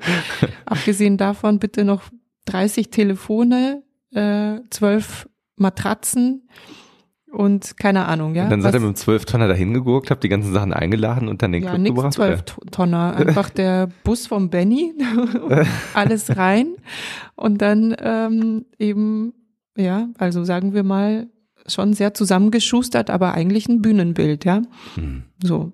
Und so hat sich das ergeben. Und ähm, ja, Tom, der auch dabei war bei der Zombo Combo, Dekorateur im Kaufhaus Ludwig Beck, der einfach weiß, wie man ähm, Dinge baut. Unheimlich talentierter Mensch. Ähm, ja, der wusste immer, wie man ähm, aus sehr, sehr wenig Material sehr, sehr effektvolle Dinge bauen kann. Und ähm, was war das Verrückteste, was ihr so zusammengeschustert habt, wo du jetzt rückblickend sagst, weil du eben von großen Waren und dergleichen auch gesprochen hast, das war so unsere persönliche Mondlandung? Uh, also ähm, die Frage, ob, also was, was war jetzt das Aufwendigste oder was dann im Effekt eigentlich das Heftigste war?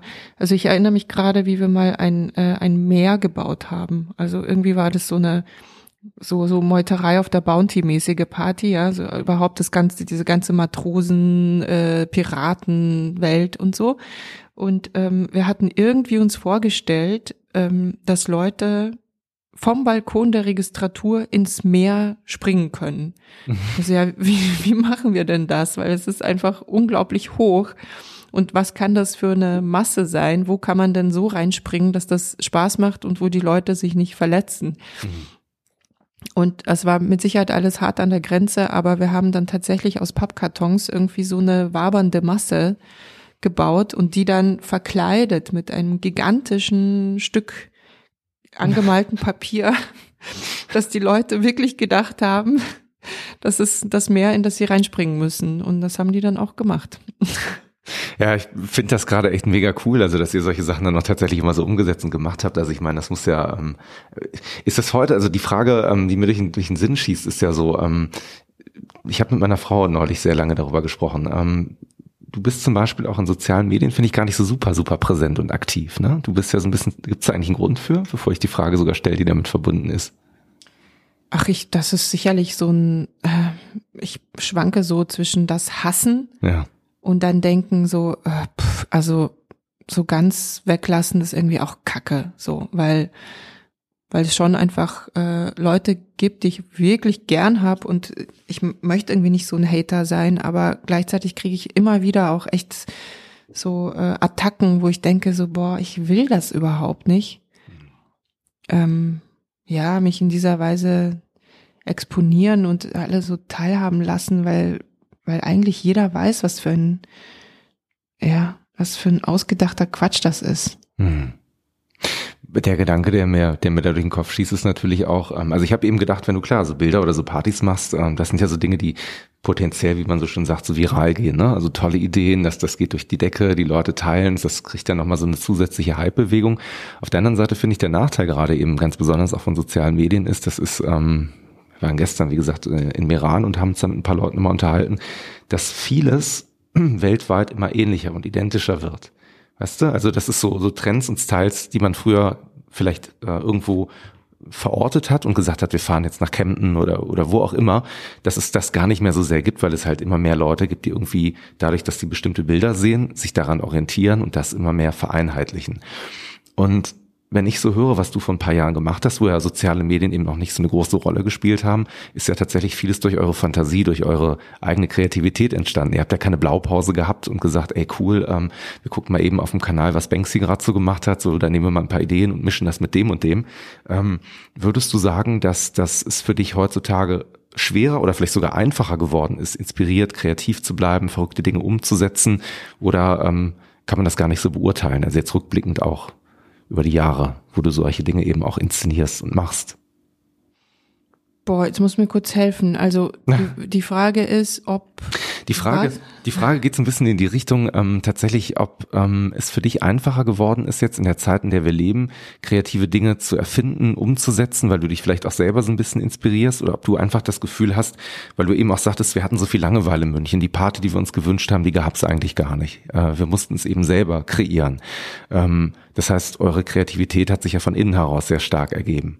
Wie ist das heute bei dir? Arbeitest du immer noch so oder ziehst du die Inspiration von anderer Stelle oder wie, wie schaffst du? Hm, also im Moment bin ich eigentlich sehr, sehr viel alleine. Also ich arbeite sehr viel allein. Ähm, und ja, das ergibt sich eigentlich aus, vor allen Dingen aus so Gedankenschleifen. Also sehr lange Kreisen um bestimmte Themen herum und ja, Recherche natürlich und so. Also es ist mit Sicherheit sehr viel ernster geworden. Mir geht es jetzt natürlich nicht mehr darum, ähm, zu provozieren allein oder so, ja. Also gab sicherlich eine Zeit, wo, wo man eigentlich echt der Welt auf die Nerven gehen wollte, auch ein bisschen, ja. Also Warst du so punkmäßig unterwegs oder was war damals so deine, deine Szene vielleicht auch zu der Zeit? Ja, also ein Punk war ich wahrscheinlich nie wirklich. Also ich wäre es vielleicht gern gewesen, aber dazu war ich auch immer schon so, pff, nee, ich glaube nicht. Aber ähm, ich habe ähm, ich habe in einer Band gespielt, die äh, die war eine Band, aber war irgendwie auch keine Band, äh, Kamera Kino nämlich, mhm. weil ähm, da haben wir Stücke geschrieben, die oftmals irgendwie schon mit einer gewissen Aktion verbunden waren oder wo so ein visuelles Bild dazugehörte, äh, um überhaupt das Universum dieser Denke zu verstehen. Ähm, Sprich, also das Inszenieren war da irgendwie schon so mit drin, ja. Also es war nie nur Musik oder es war nie nur eine Party. Es war immer das und das und das und das. Es war irgendwie immer alles gleichzeitig. Und ähm, das habe ich ja jahrelang nicht verstanden, warum ja, warum man sich da jetzt nicht einfach festlegen kann auf irgendwas. Oder es wurde mir immer wieder auch so herangetragen von allen Seiten, so ja, mach doch mal jetzt nur das oder ähm, so. Und ich habe das eigentlich lange Zeit als ein Manko gesehen, bis ich verstanden habe, hey, ich muss mich überhaupt nicht entscheiden. Mhm. Und dann Jahre später stellte sich heraus, es gibt auch einen Ort, der das alles super findet, ja, wenn das alles gleichzeitig stattfindet, nämlich das Theater. Mhm. Und ähm, da bin ich auch, also mit einem Fuß auf jeden Fall drin hängen geblieben. bis zum heutigen Tag. 2007 kann man das so sagen, hattest du ja vielleicht schon mal diesen Versuch unternommen, alles zu kanalisieren. Ich habe ja eben rausgehört, du hast ja eben gesagt, du hattest mehrere Bands. Ich glaube, das hat sich damals dann ein bisschen äh, zerschlagen teilweise auch und dann gab es ja Polyester, wenn man das so möchte, als so großes Hauptprojekt. Ne? Das war das, was genau, damals so. Aber das war auch so eine Entscheidung von mir. Ich habe äh, eine Zeit lang total äh, ausprobiert und wollte mit allen möglichen Menschen zusammen spielen und ähm, schauen, ja, in, in welche Richtung ich gehen kann. Aber als dann äh, Polyester am Start war, was auch das erste Projekt war, wo ich wirklich mich als Sängerin hingestellt habe, ja. Also ähm, davor gab es noch die Koschka Valiranka Phantom aber das war jetzt im weitesten Sinne eher eine Coverband. Also wir haben ähm, keine eigenen Lieder geschrieben, sondern ähm, ja eben auch ein bisschen wie die Zombo-Kombo äh, Dinge gecovert und ähm, ad absurdum geführt, so musikalisch. Aber Polyester war die Band, wo ich eben Lieder geschrieben habe, die ich dann auch gesungen habe. Und da war für mich eigentlich klar, das macht man richtig oder gar nicht. Machst du das eigentlich noch? Also es gab ja, glaube ich, drei Alben. Ähm, mhm. Ich meine, seid ihr da noch aktiv oder ist das momentan auf Eis gelegt oder ist es komplett gestorben? Wie, wie ist da der Status im Moment eigentlich? Also der Status ist, dass äh, das nächste Album, das Ende diesen Jahres rauskommen soll, ähm, ein Soloalbum wird. Okay. Genau. Dann dann Soloalbum mit mein äh, Soloalbum, ja. Mit äh, Kollaboration mit anderen Künstlern oder ähm, auch mit Kollaborationen, aber in erster Linie ist schon einfach wirklich ein Ding, das ich sehr stark allein gemacht habe schließt sich das musikalisch an an das, was ihr, was ihr vorher gemacht habt mit Polyester, oder ist es ein kompletter Bruch und eigentlich wird nur der Name übernommen und der Rest ist komplett neu, wenn man das so sagen kann? Komplett neu, ja, weiß ich gar nicht, was das sein kann, überhaupt komplett neu, aber ähm, das also, war eigentlich die größte ja. Aufgabe dabei, weißt du? Also, dass man das Alte nicht äh, verrät mhm. und das Neue nicht behindert mit dem Alten. Das, ähm, das ist genau der, das ist genau der Tanz gerade. Mhm. Wird's dazu, also ich meine, wo, wo ich dich sehr für bewundere, ist, ähm, oder die Arbeit, die du machst, die mir sehr gut gefallen hat, ist äh, dieses Video zum Beispiel, das du für die Nacht der Toten gemacht hast. Ähm, das ist eine sehr schöne Inszenierung. Also das äh, Katharina, äh, was ja auf dem, auf dem, auf dem, ich glaube, zweiten Album von euch damals erschienen ist, ne? Oder was das erste sogar? Ich weiß es gar nicht mehr genau. Katrina ist auf Katrina dem letzten Album gewesen. Ist auf dem letzten Album gewesen. Da gibt's ja ein sehr ähm, ästhetisches Video zu und ich finde, ähm, sehr häufig sind die Videoideen, die ihr umgesetzt habt, echt ziemlich cool. Also auch dieses Video mit den mit den äh, Gesichtern, den Arschgesichtern, das fand ich irgendwie auch eine ganz coole Aussage. Ähm, denkst du sowas dann auch schon mit? Weil ich habe immer das Gefühl, du denkst ja nicht nur auf der Ebene der Musik, sondern auch auf einer sehr visuellen oder inszenierenden Umsetzung. Ja, ja, das ist äh, so ein bisschen Fluch und Segen zugleich. Mhm. Ähm, weil ähm, was natürlich total schwierig wird, äh, mit Leuten zusammenzuarbeiten, die, an die man eigentlich dann diese Aufgabe abtreten sollte. Ja? Mhm. Also ähm, wenn man jetzt so im klassischen Sinne eine Band hat und sich um die Musik kümmert, dann ist es schon eine ganz gute Idee, wenn man sagt, ähm, hey, lass uns ein Video machen, komm, da holen wir den und den Künstler, der soll mal eine Idee vorschlagen oder so. Aber ähm, dadurch, dass, ähm, dass das schon sehr oft einfach von mir kam, weil ich irgendwas im Kopf hatte zu dem Lied, was ich gerne sehen wollte, mhm. ähm, ja, redet dann, redet man natürlich dann auch der Person rein, die das eigentlich machen soll. Und ja, das, ähm, ja, manchmal ist es super, manchmal ist es nicht so super. Bist du denn generell jemand, würdest du sagen, der gerne in Kollaboration arbeitet? Also, dass diesen, diesen, diesen vielleicht auch äh, übergreifenden Austausch schätzt? Weil ich finde, das ist ja auch im Kern vielleicht sehr stark, was Theater ausmacht. Ne? Da kommen, wie du gerade sagtest, Leute aus sehr vielen unterschiedlichen Bereichen zusammen, kreieren was. Ist das sehr anstrengend für dich, diese Phase, oder, oder genießt du das? Wie, wie äußert sich das da bei dir? Hm, ja, ich, also ich finde es grundsätzlich total super, mit, ähm, mit Leuten zusammenzuarbeiten. Wahnsinnig super sogar. Ähm, die Frage ist halt immer, wie man das strukturiert und organisiert und wer macht das eigentlich? Mhm. So. Weil ähm, für die Projekte, die, die mir Spaß machen, da ähm, kann man jetzt eben nicht wie vor vielen Jahren, als wir alle noch Studenten waren und irgendwie ja, vielleicht ein bisschen abgesichert. Und irgendwie fühlte sich das an, als hätte man wahnsinnig viel Zeit, ja. So, da, da konnte man sagen, hey, komm, äh, lass uns mal das ausprobieren oder lass uns mal hier drei Tage nur das tun. Das ist heute nicht mehr möglich, ja. Heute, ähm, wenn ich, wenn ich für irgendeine Schnapsidee von mir einen Kameramann brauche und ähm, einen Cutter und ähm, jemanden, der sich um Kostüme kümmert, dann ähm, kann ich jetzt hier gleich einen Förderantrag schreiben für ein Projekt. Ähm, und bis das dann realisierbar wird, vergehen Wochen, Monate. Äh, es ist einfach eine ganz andere Zeit, ja. Also und ähm, ich möchte einfach Leute auch nicht mehr um Gefallen bitten. Ich möchte die gerne gut bezahlen dafür, ja. Mhm. Und das ähm, ist ein völlig anderer Prozess jetzt. Ich frage mal ganz offen, du hast, äh, während wir so die letzten zehn Minuten gequatscht haben, ähm, aus, aus einer Kerze, äh, würde ich sagen, ähm, es könnte eine Flasche sein, es könnte auch sowas wie eine Blumenvase sein, möglicherweise hast du noch eine ganz andere äh, Erfindung daran geknetet. Ist das ein schlechtes Zeichen? Wir sollten irgendwie das Thema wechseln oder ähm, ist das gerade so einfach unterbewusst jetzt passiert bei dir? Ach, ich spiele wahnsinnig gern mit Kerzen und dadurch, dass wir hier einige stehen haben, ja. habe ich das jetzt gleich mal, ja, aber ja, ganz, ich kann ja so offen sein, das ist natürlich auch eine sehr ähm, künstliche Situation, in der wir hier sitzen. Einerseits mhm. sind wir bei mir zu Hause in der Küche, andererseits äh, sind wir hier ausgestattet mit Apparatur und äh, Das hat was vom Operationssaal manchmal, ne? So. Ja, ja, klar. Also ein bisschen macht mich das natürlich schon nervös. Ja, das kann ich verstehen. Also ähm, das geht mir manchmal tatsächlich auch immer noch so, weil ich finde, das ist immer noch so komisch, wenn man, wie gesagt, ne, in so einer Situation sitzt, wo man eigentlich miteinander quatschen möchte und dann hast du genau diese Mikrofone und so dann doch dazwischen.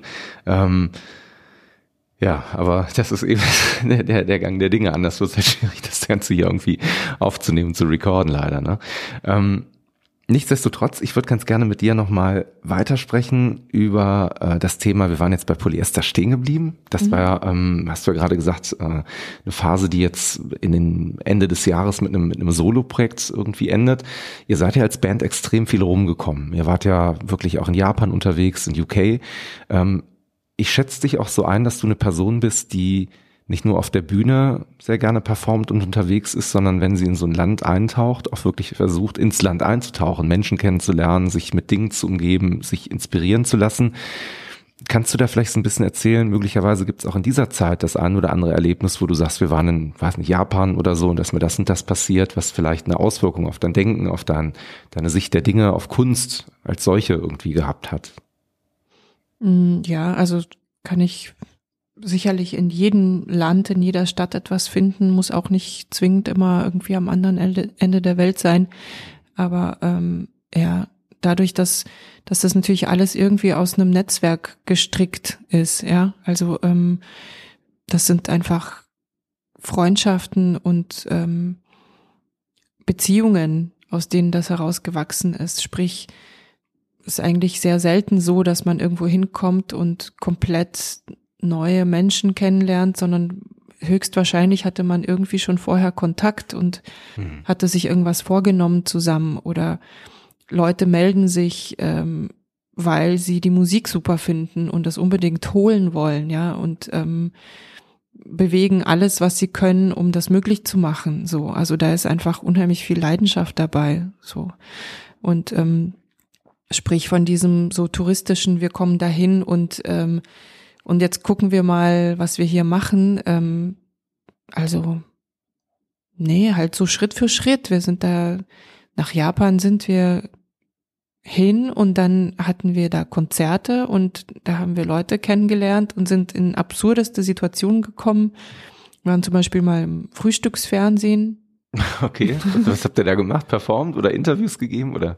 Ja, also wir haben ein Lied performt und ähm, es wurde irgendwie auch mit uns geredet, erinnere ich, aber ähm, wir wollten uns natürlich, das war klar, dass wir uns da aufführen müssen, ja. Also man, man mhm. geht nicht zu einem Auftritt ins Frühstücksfernsehen, setzt sich dahin und äh, macht ein solides Interview, sondern wir wollten natürlich da Krawall machen und mhm in Japan waren wir ganz äh, erstaunt, dass, ähm, dass die das sehr willkommen aufgenommen haben. Was, was habt ihr gemacht oder wie, wie sah euer Krawall also, aus? Wir haben uns einfach total bescheuert angezogen. Wir haben uns alle verkleidet. Benny hat sich ein Hitlerbart gemalt. Äh, ich habe meinen Bass nicht gespielt, sondern ihn ausgepeitscht. Dann habe ich angefangen, den Kameramann zu beißen.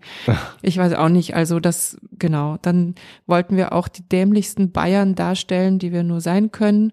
Wir hatten so bescheuerte Souvenirs aus äh, München mitgebracht für unsere Freunde dort und ähm, gab es zum Beispiel eine Plastiktüte, auf die eine Lederhosen drauf gedruckt war. Und äh, Manu, mein Ex-Mann, hat sich diese Lederhosen in Form von Plastiktüte als Hose angezogen.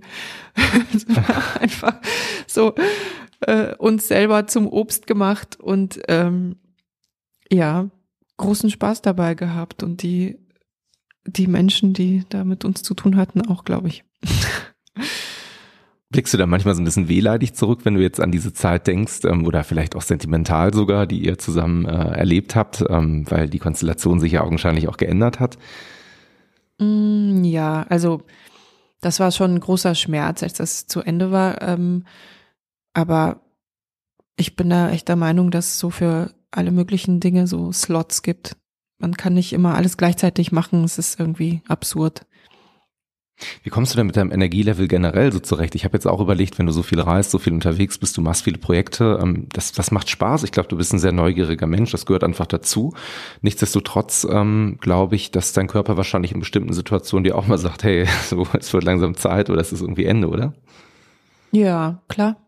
Aber ähm, arbeitest du da bewusst dran, weil es gibt ja so finde ich verschiedene Typen von Menschen. Ne? Auf der einen Seite gibt's ja die Leute, die sagen, ähm, das ist mir jetzt egal, also ich bestimme meinen Körper und ich sag dem, wann der müde zu sein hat. Und auf der anderen Seite kann es ja sein, dass du vielleicht sagst, ähm, ich schaffe mir sehr bewusst viel Freiraum. weiß nicht, vielleicht mache ich Yoga, meditiere, was auch immer, um mir einfach eine Art von Ruhe nochmal zu zu verschaffen. Ja, das ist, also ich schwanke mal so zwischen zwei Dingen. Also das eine ist einfach so hochleistungsmäßig wirklich ähm, also in Phasen, wo ich funktionieren muss und oder wo ich funktionieren möchte, muss das irgendwie möglich sein und dafür tue ich einfach alles. Also ich gehe laufen zum Beispiel oder arbeite an meiner Kondition und ähm, ja meditiere auch und sehe, dass ich da so ein ja, in der Situation, wo ich das brauche, dass ich dann einfach wirklich alles abrufen kann, was ich habe an Energie. Äh, gleichzeitig ähm, ist das dann auch unheimlich hilfreich in den Momenten, wo ich mir nichts weiter wünsche als einen kompletten Kontrollverlust über all diese Dinge. So, also ähm, ein bisschen extremistisch wahrscheinlich, ja. Also in, in beide Richtungen so weit wie möglich eigentlich. Hm. Du hast eine Tochter, die jetzt haben wir eben schon kurz drüber gesprochen, neun Jahre alt ist oder zehn jetzt, ne? Hast du gerade? Wird, wird zehn. zehn. Mhm. Ähm, Inwieweit hat das denn deinen Lifestyle vielleicht auch verändert oder auch beeinflusst? Weil, ähm, also ich selber, ich bin kein Vater, ähm, ich kriege das jetzt in meinem Umfeld natürlich auch mit. Äh, ich bin Onkel tatsächlich geworden und äh, ja auch Patenonkel und merke ja auch, dass die Lebensstile der Leute um sich um mich herum sich dann auch dadurch verändern. Das prägt ja einen auf eine Art und Weise. Wie war das für dich? Hat das deine Gedanken irgendwo geändert? Also wie, wie bist du damit umgegangen? Es hat alles verändert natürlich, komplett, also wirklich auf den Kopf gestellt, würde ich sagen. Mhm. Ähm, ja, also, wo fange ich denn da an? ähm, War es dann so wahrscheinlich am Anfang, dass du bei Projekten erstmal kürzer getreten bist natürlich, also einfach, weil du dich um deine Tochter gekümmert hast, dass dann Dinge, die vielleicht du in dem Moment äh, ja persönlich entscheiden konntest, auf einmal natürlich auch in, in Respekt oder in, in äh, deiner Tochter gegenüber anders angehen musstest, weil du dich um die kümmern wolltest, du brauchtest Zeit für die. Ne? Das, das kann ich mir gut vorstellen, dass dann so Dinge sich verschoben haben, einfach Schwerpunkte sich verschoben haben. Ja, total verschoben. Aber wie gesagt, also ich meine, ich bin ja jetzt auch nicht so ein, ähm, es war nie so, dass ich gedacht habe, ich kann mich jetzt irgendwie ewig zurücklehnen, ja, weil ich, also ich bin Künstler, ich muss auch das Geld verdienen und so, ja. Also ich habe äh, als meine Tochter drei Monate alt war, ähm, habe ich eine Theaterproduktion äh, angenommen, weil es anders gar nicht gegangen wäre, ja. Und dann bin ich halt zum Stillen immer nach Hause gefahren. Hm.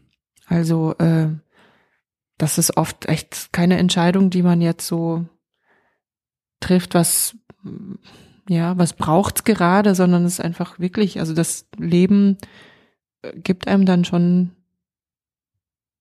ja, gibt's auch ein bisschen vor einfach, weißt du? Mhm. Aber klar, also ähm, ja, jetzt bin ich irgendwie so ein bisschen, ich weiß wirklich nicht, wo ich anfangen soll, weil das ist so komplex, dieses Thema. Das hat ja auch mit der Selbstwahrnehmung wahnsinnig viel zu tun. Ähm, wie stellt man das an, dass man eben ähm, verlässlich ist für sein Kind und gleichzeitig aber ähm, einfach auch nicht komplett rausfällt aus, aus diesem ganzen Ding, das ja extrem aufbaut auf einem Netzwerk und an einem vernetzt bleiben und ähm, ja, und die Dinge weiterhin tun, so. Ähm, ja, aber ich glaube, das führt jetzt tatsächlich zu weit. Da könnte ich jetzt dir drei Stunden Situationen erzählen, warum es bei mir so war und bei anderen bestimmt anders richtig ist und so. Also es ist wirklich, es ist sehr persönlich auch. Das verstehe ich absolut. Also ich kann mir tatsächlich auch vorstellen, dass man in der Phase, also so sehe ich das jetzt aus meinem Umfeld, natürlich auch sich selber sein Leben, seine Werte, seine, seine Erfahrungen auch ein bisschen stärker hinterfragt. Gibt es denn vielleicht so Werte, ähm, die dir ganz besonders wichtig sind, deiner Tochter auch mit auf den Weg zu geben? Also auch vielleicht jetzt aus der Erfahrung, die du mitgenommen hast aus deinem Leben. Ja, super viele eigentlich. Also was ähm, ich mir eigentlich von Anfang an vorgenommen hatte, ist, dass ich jetzt meiner Tochter gegenüber nicht, ähm, also dass ich irgendwie authentisch sein möchte für sie, ja, also ähm, sie soll einfach wissen, wer ich bin, was ich mache und ähm, das auch kennen, ja, also diese Welt kennen, aus der ich komme und ähm, die ist auch einfach sehr viel dabei gewesen, immer auf Theaterproben oder ähm, ja, mit der Band auch. Also die hat einfach sehr, sehr viel gesehen von dem, was, was mich ausmacht. Und ähm, darüber bin ich total froh.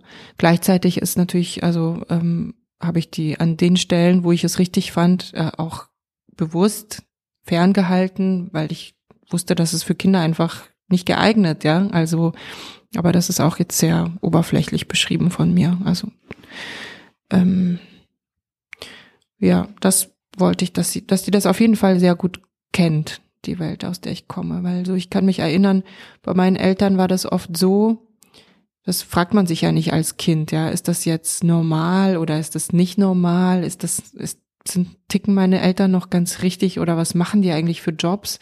Das habe ich bei meinen Eltern mich nie gefragt, ja. Die waren für mich ganz solide Leute, die gearbeitet haben, aber dass die eigentlich sich ähm, wirklich dreimal überschlagen haben, um das irgendwie zu machen mit Kindern, ja, also dass das eigentlich total inkompatibel war, ähm, dieser Beruf und Kinder überhaupt, ähm, das habe ich erst mitbekommen, da war ich wahrscheinlich selber gerade Mutter geworden, so, weil für mich auch nicht so wirklich was anderes in Frage kam.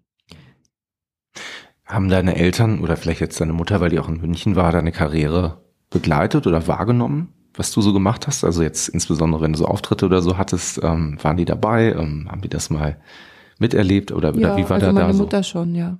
Wie war die Reaktion da so? Also ist das so wahrscheinlich stolz, ne, wenn man dann die Tochter dann so auch sieht, die dann auch nicht. ja, das ist äh, wie vieles andere auch äh, sehr viel komplizierter natürlich als einfach nur so, dass klar, ähm, die Eltern freuen sich immer, wenn ja, wenn, vor allem wenn sie merken, dass äh, andere Leute das auch gut finden, so, also wenn da irgendwie so eine mhm. Bestätigung da ist und so, ähm, ist halt super wichtig, dass man da eigentlich unterstützt an den Stellen, wo keiner sonst unterstützt. Das ist meine Erfahrung. Das, ähm, also wenn das Vertrauen und der Glaube da ist, ähm, wenn, wenn noch keine Bestätigung da ist.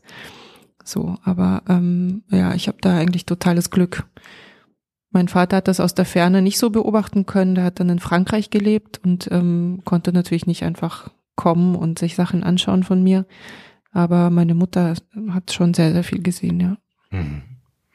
Ich habe mir zwischendurch auch mal die Frage gestellt, ähm, ich weiß gar nicht, ob du dir da vielleicht sogar Gedanken drüber gemacht hast, betrachtest du das Leben als, als, als Projekt, als Experiment, als Ausprobieren, als, als riesengroße Spielwiese, wo man einfach auch Dinge testen sollte? Ist das vielleicht so ein Bild von, vom Leben für dich? Ach, das, mh, mm, nö. nee, ich habe eigentlich eher, also wenn ich jetzt ganz ehrlich sein soll, ich habe äh, sich überhaupt für das Leben zu entscheiden, so voll und ganz, ist eigentlich, also, mh, mm, weiß nicht, das habe ich vielleicht erst kürzlich überhaupt gemacht, wenn ich ganz ehrlich bin. Was, was meinst du damit? Also, wenn du das so sagst? Ja, ich bin da einfach äh, super stark interessiert an allen möglichen außerkörperlichen Erfahrungen zum Beispiel und ähm, ja, an allem, was da eben an der Grenze stattfindet zwischen Sein und Nichtsein. Und ja, deswegen ist so das Leben, das ist mir schon eigentlich fast zu poetisch. Ich weiß gar nicht, was das ist. Welche, welche Qualität willst du dir denn in deinem Tag geben, wenn du gerade sagst, du ähm, suchst auch manchmal nach so besonderen außersinnlichen Erfahrungen oder versuchst irgendwas? Gibt es da irgendwas, wonach du strebst oder was, was für dich so eine Art Trieb ist, wo du gerne, weiß ich nicht, mehr noch hin möchtest oder was dich bewegt, was dich, was dich umhertreibt? Keine Ahnung. Also ich kann das mal vielleicht ein bisschen konkret machen, wie ich darauf so komme. Also ich habe jetzt tatsächlich mit einer guten Freundin mich äh, neulich unterhalten, die in Italien ähm, eine Woche war und zwar hat die da, ähm, das kannte ich nicht, so ein Treatment gemacht, das nannte sich irgendwie Path of Love, weil die einfach beruflich mit ihrer Situation sehr unzufrieden war und dann einfach ja sich in so eine Situation begeben hat, wo die einfach sehr stark eben reflektiert hat, wohin geht die Reise, was möchte ich eigentlich machen, welche Werte sind mir wichtig etc. Und dann eben über diese Erfahrung, über die man auch nicht sprechen darf, das ist eben die Idee hinter diesem hinter diesem Treatment, was sie gemacht hat, dann ähm, ja, aber mir zumindest ein paar Einblicke versucht hat, irgendwie zu verschaffen. Deswegen dachte ich gerade, weiß nicht, ob das vielleicht die Richtung auch war, an die du gerade gedacht hast, aber möglicherweise, vielleicht war es auch was ganz anderes, was du, was du meintest. Ach so, naja, was du da beschreibst, das klingt ein bisschen nach so einem Coaching oder ähm, weiß ich nicht, irgendwas, was so, äh, es ist irgendwie so eine Welt, da habe ich echt so große Probleme mit, weil hm weil wir jetzt in, in so einer Welt von Selbstoptimierern leben und da fühle ich mich ganz und gar unwohl, ja, also dass so, ähm, dass da sehr, sehr oft sich dagegen entschieden wird, eigentlich im Nahkampf oder in der Auseinandersetzung mhm. miteinander Dinge auszuhandeln, sondern sich so rauszuziehen, zu isolieren und dann das irgendwie mit sich auszumachen. Da mm, weiß nicht, nee, das ist nicht so meine Welt. Also ich bin da schon Klar, es gibt es Phasen, wo man extrem so mit sich allein sein muss und äh, sich zurückziehen und irgendwie da so in die Tiefe tauchen. Aber da, wo ich kann, versuche ich eigentlich möglichst ähm, in, in Kontakt zu sein mit, mit Menschen und irgendwie so, ja, spielerisch zu bleiben.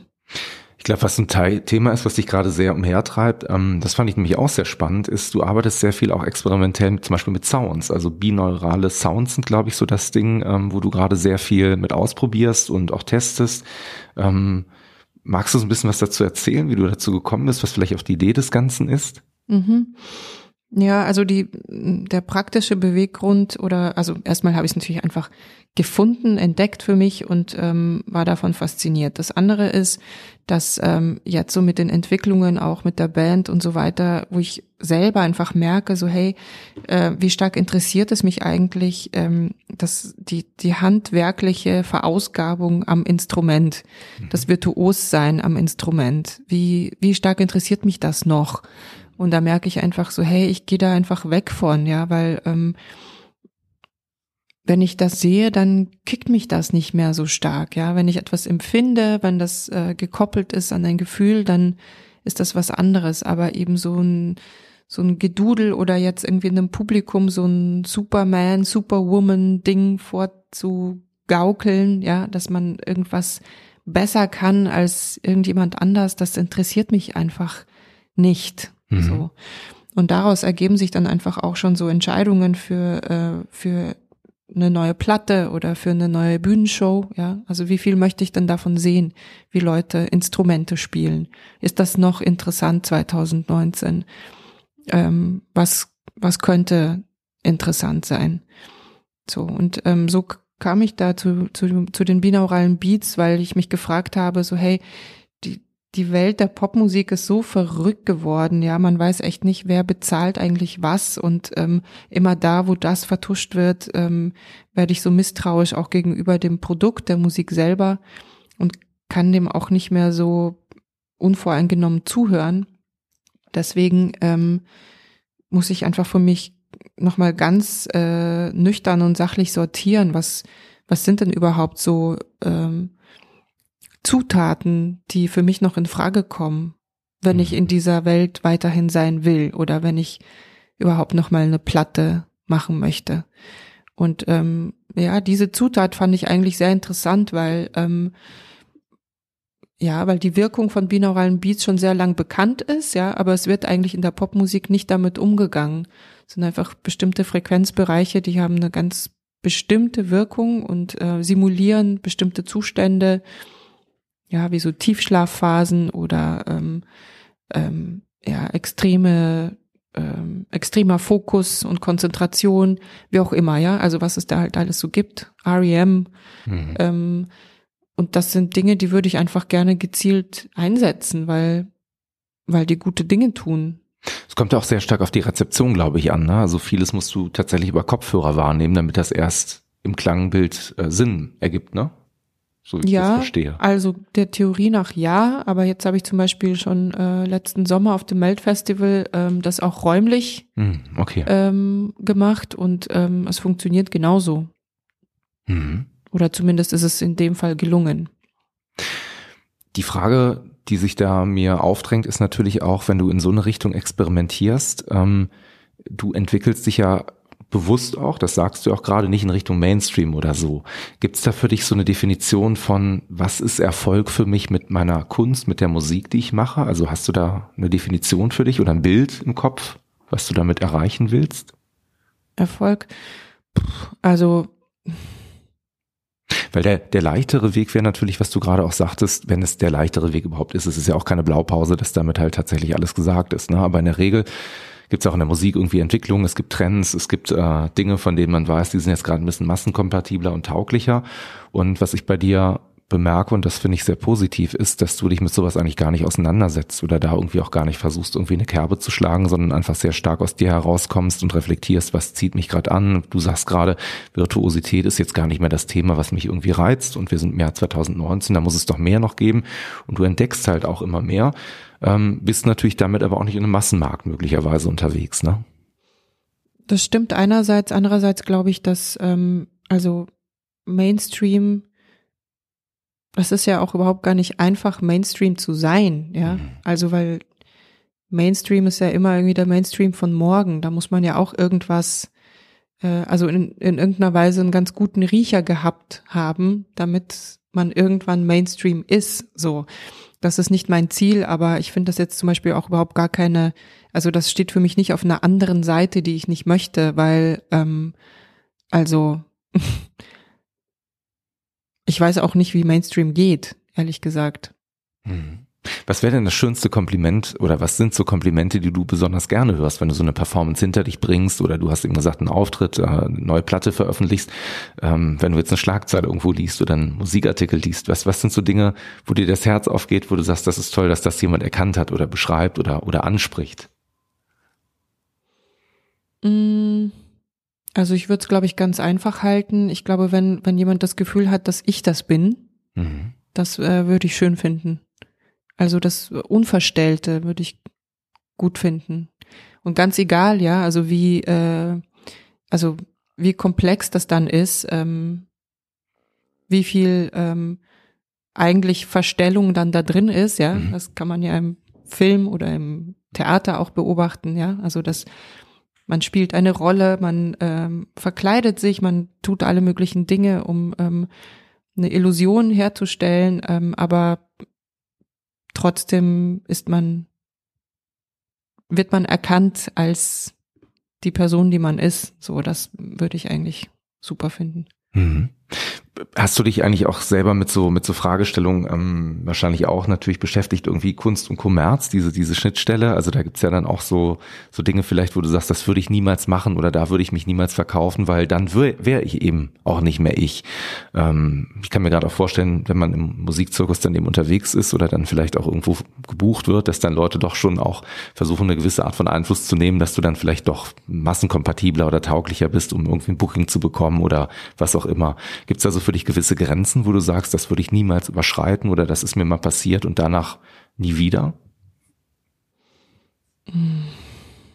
Boah, mit Sicherheit. Aber ich, also Kunst und Kommerz, Schnittstelle, ich weiß nicht, ob es die überhaupt noch gibt, weil ähm, also Dinge, die, also wenn jetzt Leute komplett aus reinem Enthusiasmus heraus äh, Dinge tun, das ist eigentlich so selten nur noch möglich überhaupt, ja, weil das sind dann Leute, die das auf eigene Kosten machen und ähm, mm, es gibt gar nicht so viele Leute, die sich das leisten können. Und wenn sie sich das leisten können, dann muss man zu denen eigentlich fast schon Mäzähne sagen, ja. Und dann mhm. ähm, ähm, ist das auch eine andere Qualität von Enthusiasmus, weißt du? Also äh, deswegen, wo fängst du da an? Wo ziehst du die Grenze? Wo sagt man dazu Schnittstelle? Mhm. Ähm, es ist super komplex.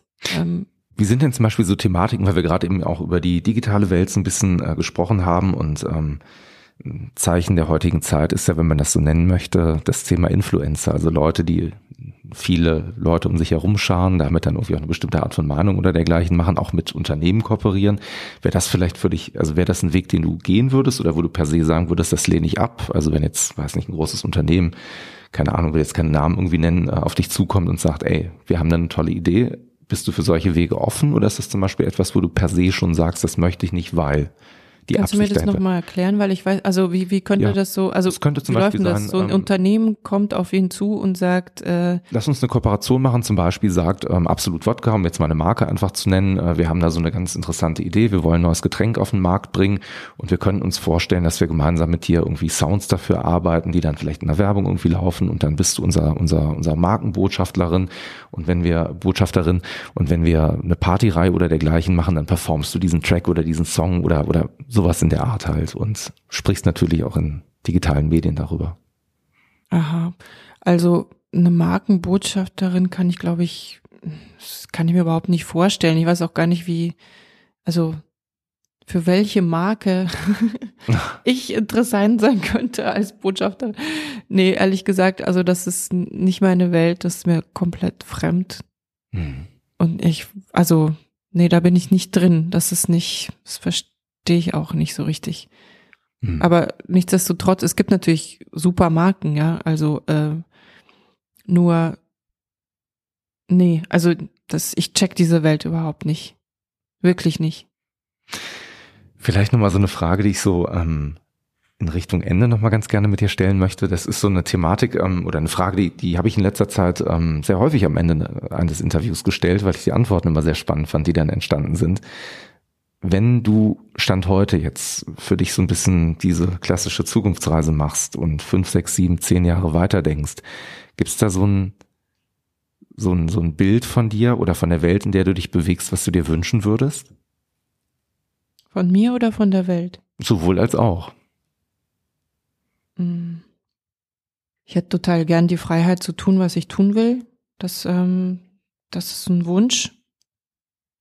Ähm, was siehst du als, als Haupthindernis, dass das vielleicht nicht möglich ist, zu tun, was man tun will? Mm, mm. Jegliche Art von Unfreiheit in, im Kunstbereich, das würde ich einfach ähm, schrecklich finden. Und da gibt's ja jetzt immer wieder einfach von, von allen möglichen Seiten, wird da manchmal irgendwie so eingeschränkt, eingegrenzt und ja, das gefällt mir nicht. Ich will gerne meine Sachen machen. Ich möchte gerne ähm, zeigen. Sachen erarbeiten und zeigen. Cool. Finde ich gut. Also das wäre tatsächlich so die Abschlussfrage, die ich so an dich hatte. Und ähm, ja, freue mich, dass du dir die Zeit genommen hast, äh, so offen auch auf die Themen, die ich dir gerade so mitgebracht habe, irgendwie einzugehen, weil, wie du schon sagtest, es ist keine selbstverständliche Situation, hier in so einem Raum zu sitzen, Mikrofon vor der Nase zu haben. Ähm, man muss auch ganz offen sagen, wir haben zwar miteinander mal telefoniert, äh, wir sind uns im Leben vorher noch nicht begegnet, also es ist tatsächlich so das erste Mal, dass wir uns heute irgendwie sehen. Und ähm, natürlich ist es aus meiner Sicht immer so viel einfacher, irgendwie Dinge zu erzählen. Ich habe über dich gelesen, also ich habe auch einen gewissen Wissensvorsprung dir gegenüber ähm, und finde das toll, dass du dir ja auch so viel Geduld jetzt mit mir hattest, diese Fragen so zu beantworten, auch so offen auf die Dinge eingegangen bist. Und dafür möchte ich dir Danke sagen. Ja, schön. Mir hat es sehr Spaß gemacht.